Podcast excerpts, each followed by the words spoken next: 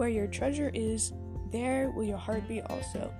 God has hidden unlimited treasures in His Word.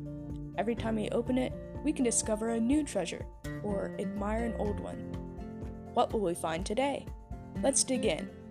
Here's Carla Early with Treasure Hunt in the Word. Today we'll be in First John. Before John gets started with his letter, he tells the readers why he's writing.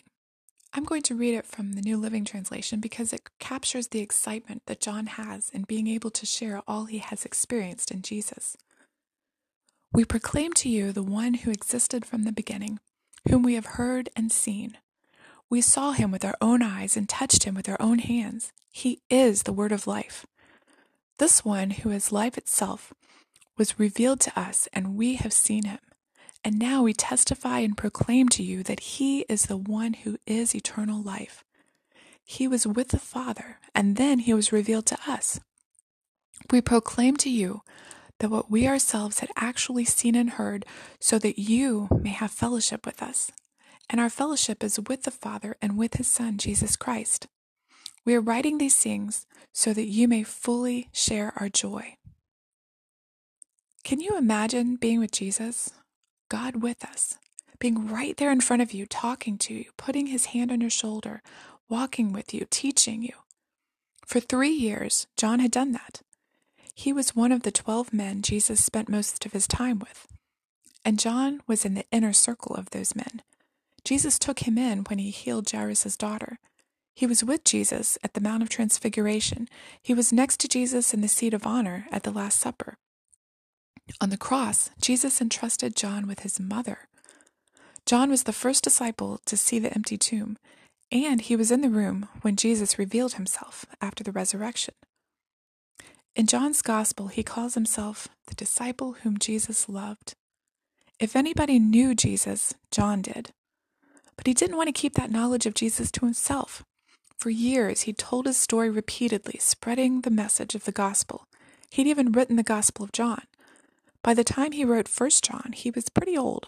He wanted to share who Jesus was with more people. He wanted them and us to experience Jesus as he had, God in the flesh. If I were to talk to John, I'd have so many questions.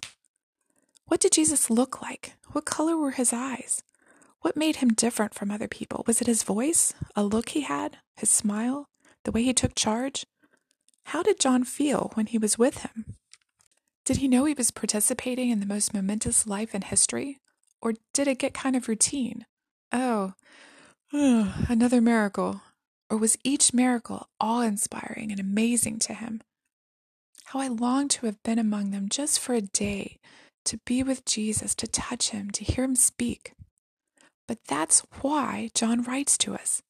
Yes, he'd spent three years with Jesus, listening, watching, and having hands-on training straight from Jesus himself.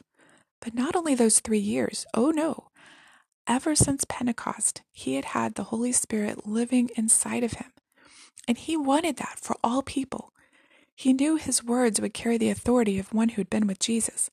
He wanted everyone, you and me included, to experience the joy found in a personal relationship with Jesus Christ. We can know Jesus even more intimately than the disciples did in those three years with him, because the Holy Spirit can live in us. We have the light that John goes on to describe living inside of us.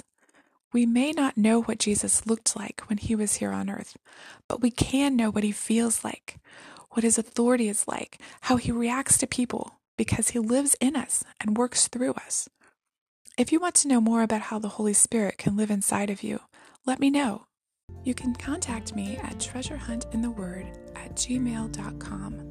I'm Carla Early. Thanks for listening. And remember, where your treasure is, there will your heart be also.